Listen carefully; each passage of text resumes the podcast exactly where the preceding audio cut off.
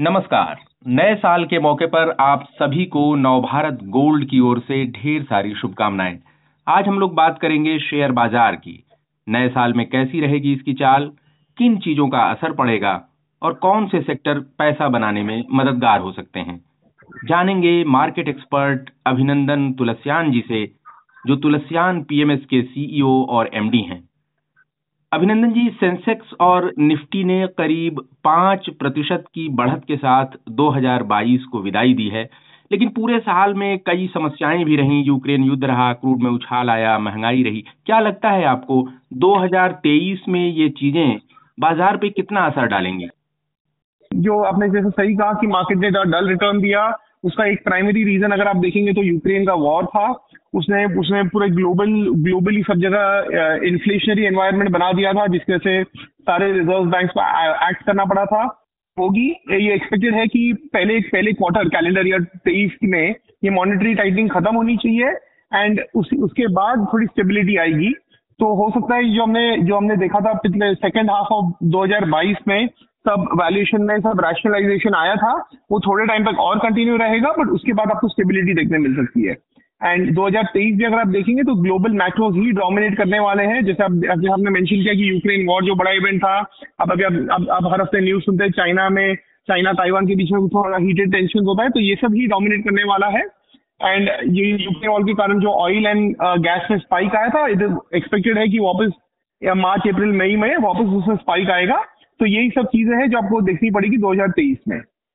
जी अभिनंदन जी चीन किया चीन का आपने ज़िक्र किया है ज़ीरो कोविड पॉलिसी में उसने ढील दी है लेकिन वहाँ कोरोना के मामले बढ़ रहे हैं। 2023 में चीन की जो रीओपनिंग है वो बड़ी थीम होगी मार्केट्स के लिए? बड़ी थीम दो दो इसको दो तरीके से देखना चाहिए। एक तो चाइना जो रीओपन कर रहा है जो उसके यहाँ ओपन हो रहा है तो उससे एक चीज़ अच्छा है कि फैक्ट्रियाँ चालू हो रही है। फैक्ट्रियाँ चालू हो रही है तो जो पूरी दुनिया के लिए चाइना मैन्युफैक्चरिंग करता है, वो वापस रीस्टोर हो रहा है। तो अगर अगर फैक्ट्रियाँ बंद रहेगी तो आपका ग्रोथ नहीं आएगा एंड आपका इन्फ्लेशन भी आएगा। तो फैक्ट्रियाँ खुलना in that sense is is बोलते बहुत अच्छी न्यूज़ है। बट उसका एक दूसरा असर ये है कि चाइना में इतना जो हैवी स्पाइक आया तो कोविड का क्या देखेंगे, काफ़ी कंट्रीज़ ने चाइना के ट्रैवलर्स के लिए रिस्ट्रिक्शन डाल दिया तो अभी कोविड अगर बाकी कंट्रीज़ में फैलेगा तो डिमांड साइड पे प्रेशर आ जाएगा। ये जो सप्लाई साइड प्रेशर रिलीव हुआ है चाइना से वो वो पॉजिटिव न्यूज़ है बट डिमांड साइड पे सब कितना असर आएगा and coupled with the monetary tightening वो भी देखने की बात है। तो फैक्ट्री खोलना अच्छी बात है बट अभी कोविड कोविड का सिचुएशन पूरी तरह से टेक केयर नहीं हुई है तो वो थोड़ा वरी वरी अभी भी रहेगा। जी। क्या क्या चीन की रीओपनिंग से अभिनंदन जी महँगाई बढ़ने का भी रिस्क है और? नहीं महँगाई का नहीं रिस्क है। तो जैसे जैसे मैं वही जैसे जो महँगाई बढ़ने का रिस्क है, वो कमोडिटी और ऑयल के साइड से है ज़्यादा करके। जो वॉर की वजह से वहाँ पर इसका रिस्क है। चाइना का जो ओपनिंग है, उससे उससे नॉर्मली इन्फ्लेशन कम होता है बिकॉज़ पहले आपका जब भी, आपका आपका सप्लाई साइड में प्रेशर आता है तो आपके गुड्स कम प्रोड्यूस होते हैं डिमांड बढ़ जाती है तो प्राइस इसके उससे इन्फ्लेशन बढ़ता है। तो China opening will will help the inflation but not जो रेगुलर जो सिग्निफिकेंटली बिकॉज़ जो कमोडिटी एंड ऑयल प्रेशर है, वो स्टिल बना रहेगा। जी। अभिनंदन जी, अपने यहाँ भी जो नतीजों का जो सीज़न जो है शुरू होगा कुछ दिनों में, उससे किस तरह की उम्मीद है मार्केट्स को?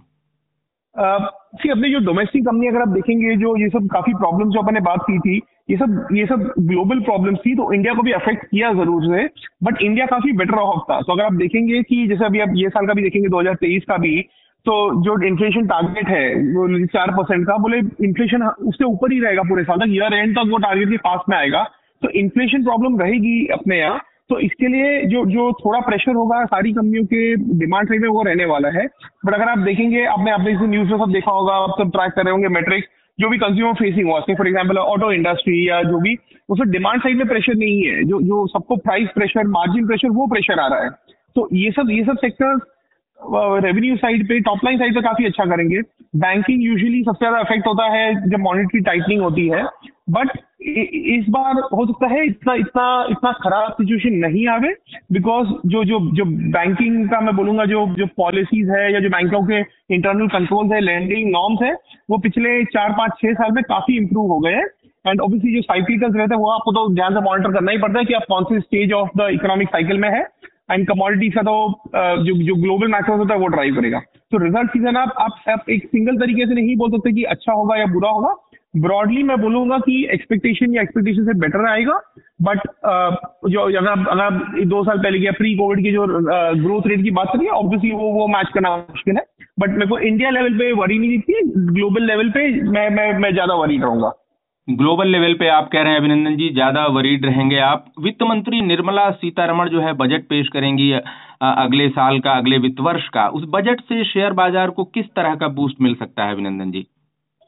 शेयर बाज़ार को दो तीन चीज़ों में रहता है इंटरेस्ट जैसे पहले पहले आप, अगर आप अगर आप देखेंगे पाँच साल पहले, दस साल पहले, बोले खाली वो कितना इनकम टैक्स स्लैब चेंज हो गया या कितना खाली फ़िज़िकल डेफिसिट या खाली वो सब नंबर है खाली वो देखते थे।